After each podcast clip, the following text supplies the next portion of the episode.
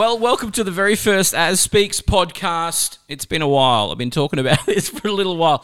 Who would know that coronavirus would finally force me into this? If you are tuning in for the very first time, my name is As Hamilton, and on a daily, I would normally be out in the country speaking in schools, uh, running retreats, reflection days in Catholic education, Christian schools, leadership stuff in state high schools, and now I find myself at home for the very first time for a very long time. In fact, I was actually thinking about this. I was like, oh my gosh, I haven't been home for over a month, really, for about 12 years. That has been my life. I've been traveling this entire country, mainly the east coast of Australia, and just working with incredible students and uh, inspiring them to live a life beyond their comfort. And here we are.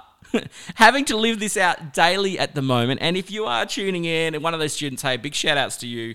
It's been too long. And hopefully, in the next six months, I will get a chance to come back and hang out with you at some stage. I just want this podcast to be an encouragement because right now there's not a whole lot of hope out there. And one of the things that I love in life, having a faith in God, having a faith in Jesus, is having hope. A hope that, you know what, no matter what, we will get through this. There is light at the end of the tunnel. It's not going to stay dark. It's not going to be like this forever. And on the other side, we'll be better people for it.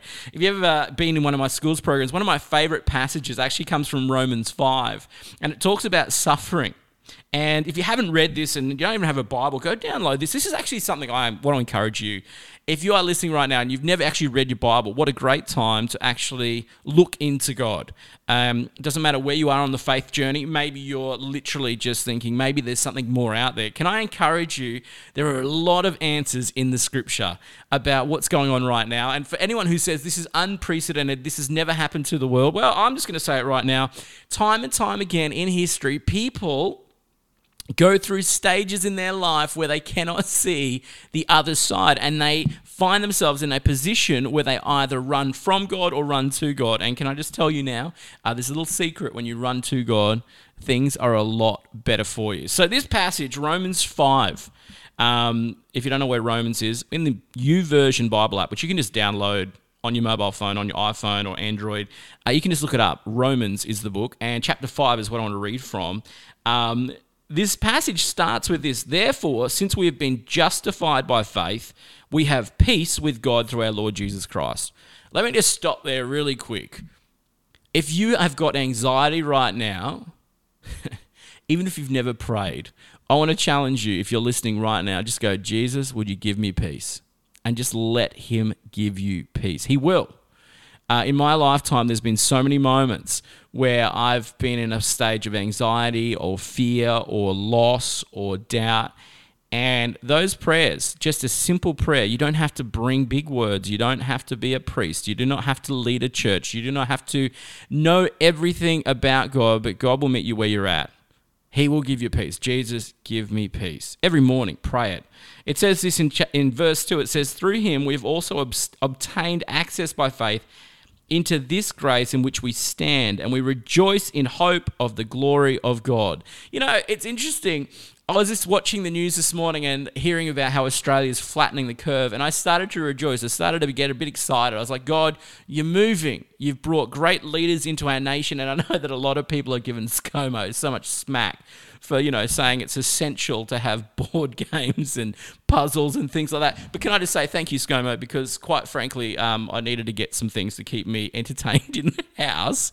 But I was rejoicing this morning. I was like, you know what? We can see light at the end of the tunnel we can actually see this. We can sort of see that, you know what, even though it's at the darkest point right now, there is hope. And look, I just want to say this uh, if you don't have hope, once again, I'm telling you, in this period of time in your life, look into who Jesus is. He will give you that hope. It continues, it says, Not only that, but we rejoice in our sufferings.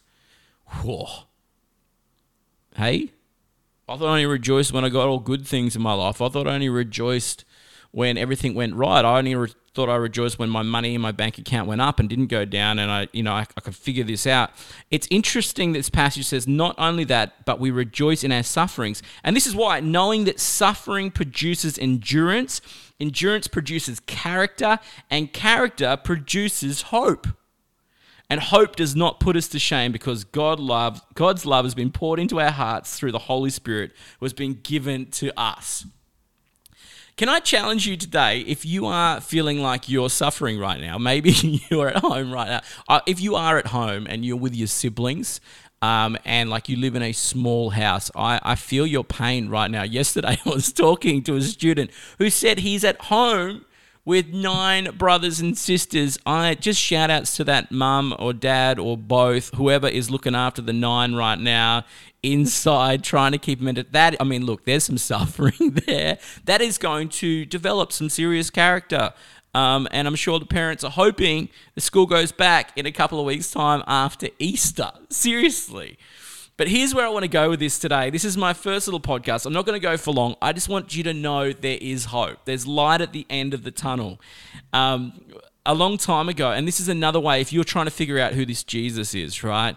Um, or God, you're trying to figure out how this works out. Just so you know, uh, God is in control. He still knows what he's doing and he still loves you so much. Sometimes to get your attention, you have to go through a little bit of pain, okay? Um, and I want to share a bit of a passage. I was reading this book, right? It's a really old book in the Bible. Um, you can find it in the Old Testament. As I said, if you've got the YouVersion app, just go and click on it and go find it, right? It's a book called Daniel. And in this book, you'll hear about this king named Nebuchadnezzar. It's like the most epic name, I reckon, great first name for a child if you're thinking Nebuchadnezzar, all right? Nebuchadnezzar is the king of Babylon. And if you were to compare Babylon to today, um, you'd almost compare it to the West. You know, I mean, it's so powerful. There's so much money, opulence, everything you can think about having, Babylon has it. And Nebuchadnezzar rules all of this. And through the book of Daniel, there's a few times where he freaks out and he has moments of stress and anxiety. And it's interesting that he turns to the man of God to give him the answers. Um, in fact, Daniel is that man of God, and Daniel brings him messages that actually aren't that nice. Daniel brings him messages about dreams that he's had, and you know, honestly, like the king was blown away that Daniel knew what the dreams meant, but at the same time, Daniel put his life on the line and said, King, you got to get your life right. Pretty much clean up your act. These judgments are coming towards you. And it's interesting you see throughout this book. I'm telling you, go read this. Like, pull out a Bible. If you've got like an old Bible lying around, mum and dad may have used to go to church or something. Go and read this story. Like, it's really interesting. Uh, there's there's another story in there. You might have heard of Daniel and the lion's den about these three guys who get thrown into a furnace and they don't burn. There's an angel. It's I mean, it's cool stuff, right? But what I wanted to get to is uh, Nebuchadnezzar is just like us, right? And I can even testify to this. I feel like I could be a little bit like Nebuchadnezzar sometimes.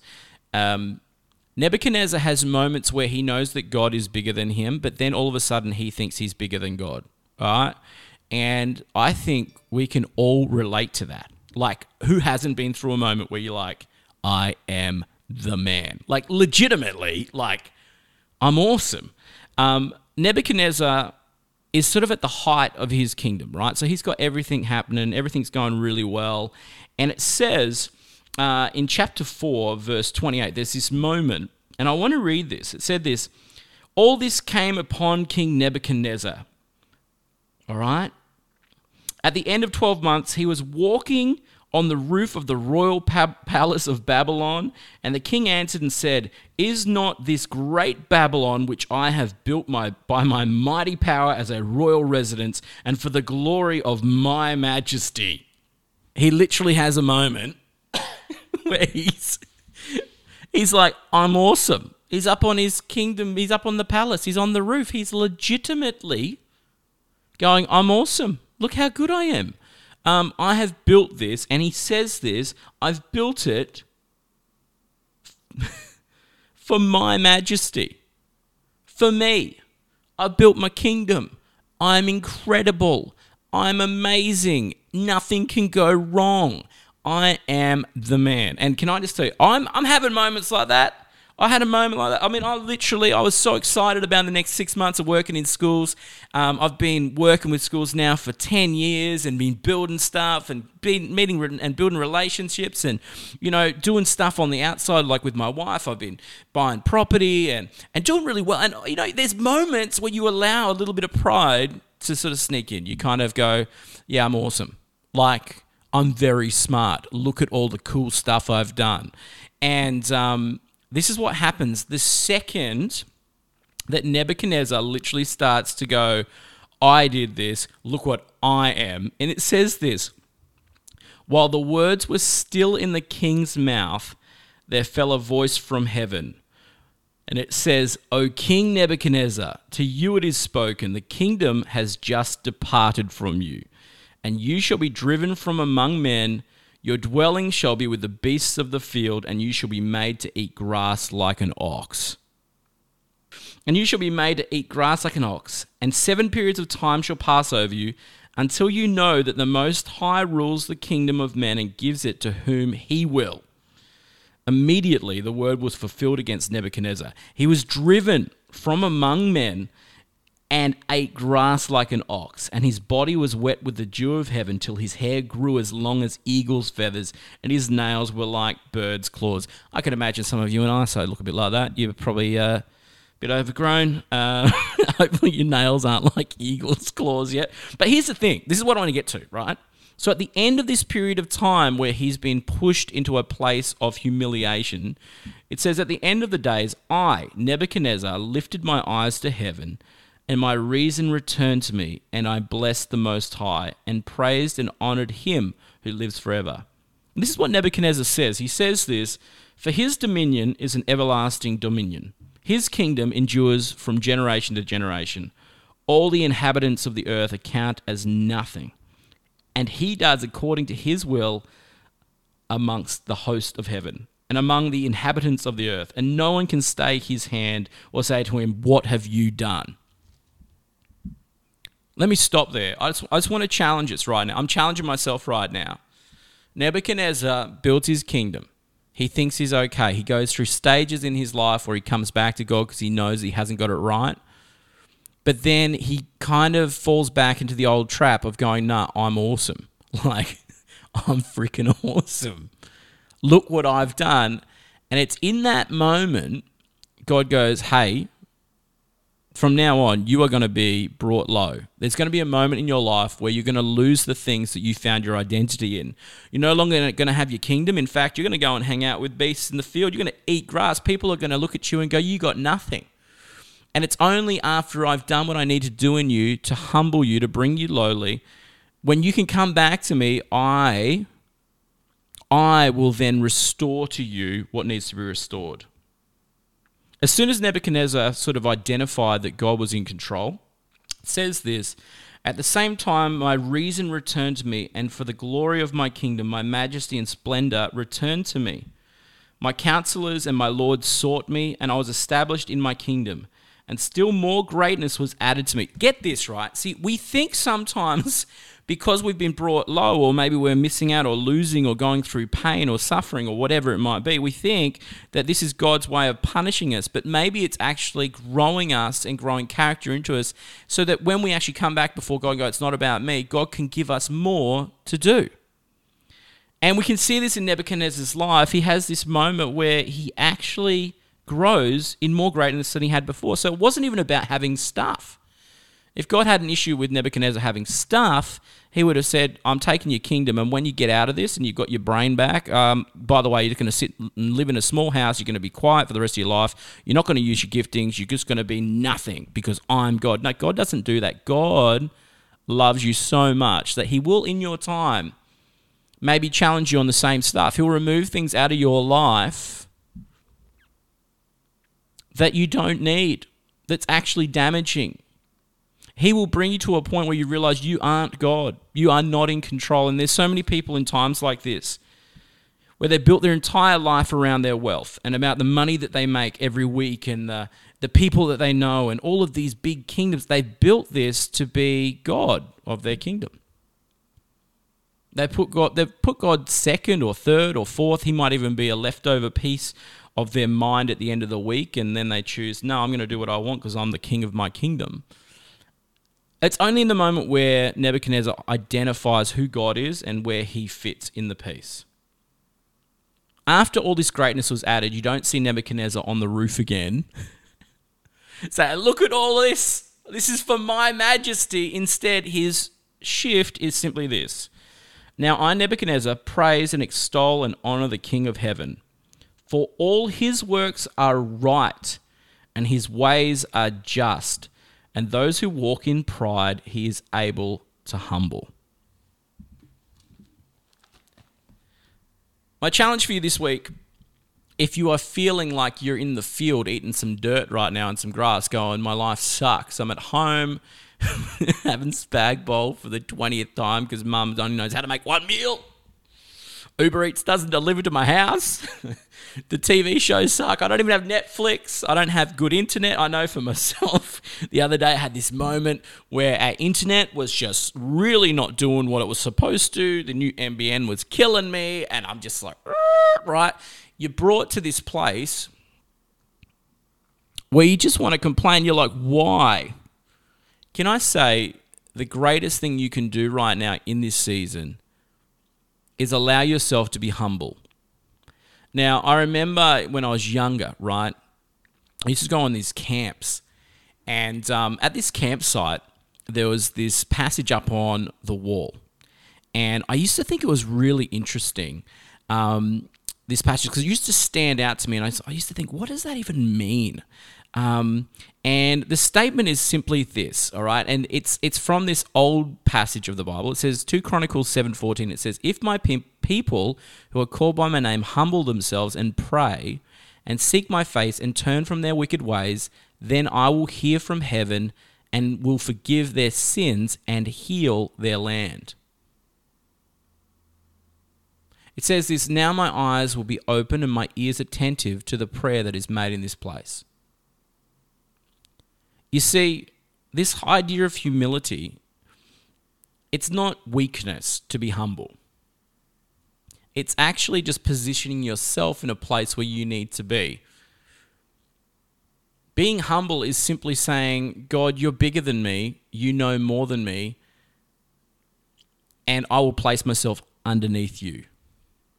I don't understand everything because I'm not God. We have been created by you, God. You are the creator. I am the created. I am not God. I don't know everything. And it's actually in a moment where you can sit there and say, God, I just need you. God, I know that you love me. And if you're trying to build some perseverance in me and some character in me to, to create hope in me through this season that I'm in isolation, then take it. Do what you need to do so, on the other side of coronavirus, COVID 19 in 2020, I will be a better person for it. And so I'm kind of sitting still at the moment. It reminds me of a famous quote that I heard when I was doing a course called Alpha. Um, Corrie Ten Boom was a prisoner of war, and she saw her own sister die in a prisoner of war camp, and she had every reason to give up on God. And she has this famous quote, and she simply says this. She says, when you're in a tunnel on a train and it's pitch black and you don't know where you're going and you can't see the light at the end of the tunnel, you don't just throw away the ticket. You sit still and you trust the engineer. In other words, you trust the guy that's driving the train. And can I tell you, if you want peace right now, as as you're listening to this, you I need peace. You just got to give that trust back to the one that's driving the train. And I believe God's still in control. Um, you just got to give it to him and sit still and trust him because there will be light at the end of the tunnel. We'll all be having a good laugh at this. We'll be all remembering what it was like when we couldn't give each other high fives and fist bumps and hugs and you know all that kind of stuff. And we could you know when we're back out there playing footy and watching the footy and celebrating and going out with mates to barbecue we'll we'll maybe forget this but allow this time just to challenge yourself. Go man what are you thankful for today?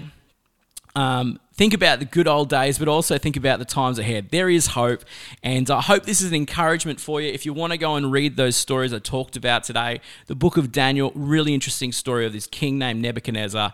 And the other passage there about building character in your life is the book Romans, and the chapter is number five.